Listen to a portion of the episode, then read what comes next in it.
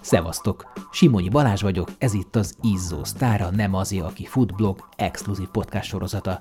Folytatjuk a megkezdett beszélgetést Friedrich László Fridivel, terepfutóval, teljesítménytúrázóval, egy nagyon őrült versenyről, amin ő nyolcszor vett részt, hét alkalommal finiselt. Ez az előzetes, a műsor pedig két részben, teljes terjedelmében a Patreonon érhető el.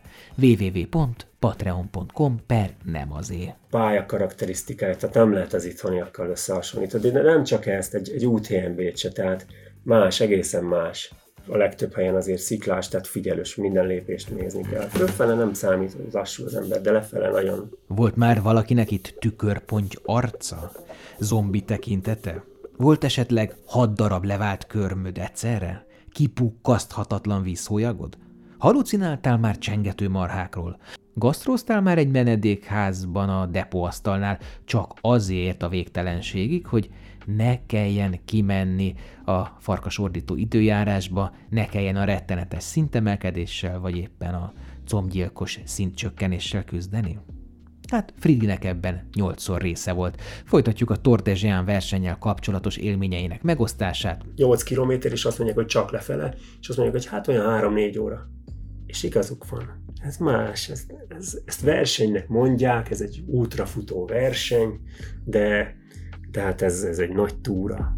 Ez a verseny 34 településen, 25 2000 méter feletti hegyhágon, 30 alpesi tavon, két nemzeti parkon vezet keresztül. És az első hegyre, mire fölértünk, addigra felénél havas eső volt fönn, meg már úgy mentünk, mint a Deltának a régi beharangozó filmjében, hogy hófehér volt minden, és minden rajtunk volt már az első hegyen. Hát az ijesztő volt.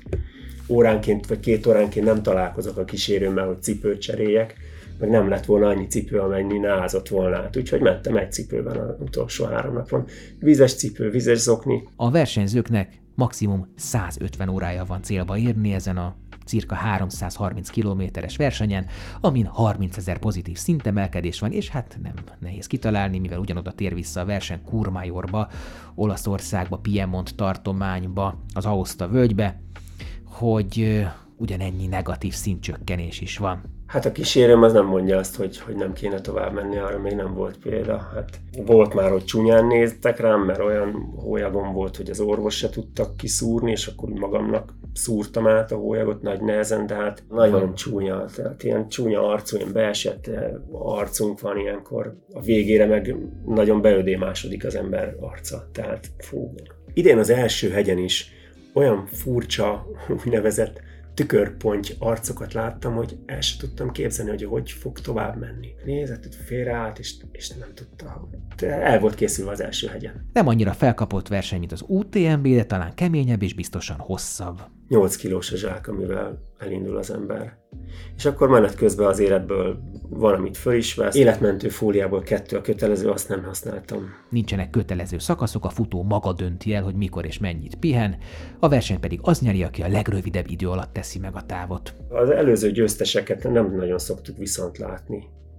Van, akinek az elég volt egy életre, de győzött. Már három napon belül, már ilyen 68-70 órákkal nyernek alvás nélkül. Hát az még, összességében az is még ilyen gyaloglós átlag. Három fájdalomcsillapítót vettem az öt nap alatt. Ezt én úgy gondolom, hogy van, aki, van, aki végigdobálja magába, de akkor az tényleg nem lát, nem hal semmit se. Általában az extrém kihívások miatt a mezőny 60%-a teljesíti a távot. Fridinek a legjobb eredménye 2018-ban egy 97. helyezés a 900 fős mezőnyből. De bármennyire is brutálisnak tűnik ez a verseny, Fridi akárhányszor látja a TDZ hivatalos videóit, mindig megkönnyezi, és szíve visszavágyik, vágja a centit. Kell, kell az a, az a katazis az a beérkezéskor, az a kis vörös szőnyeg az embernek, tehát egy elégtétel, hogy na igen, itt vagyok, még tudom, még bírom csinálni. Természetesen a Nem az, aki fut blogon számtalan képernyővédőnek is beillő fotót, képet, dokumentumot találtok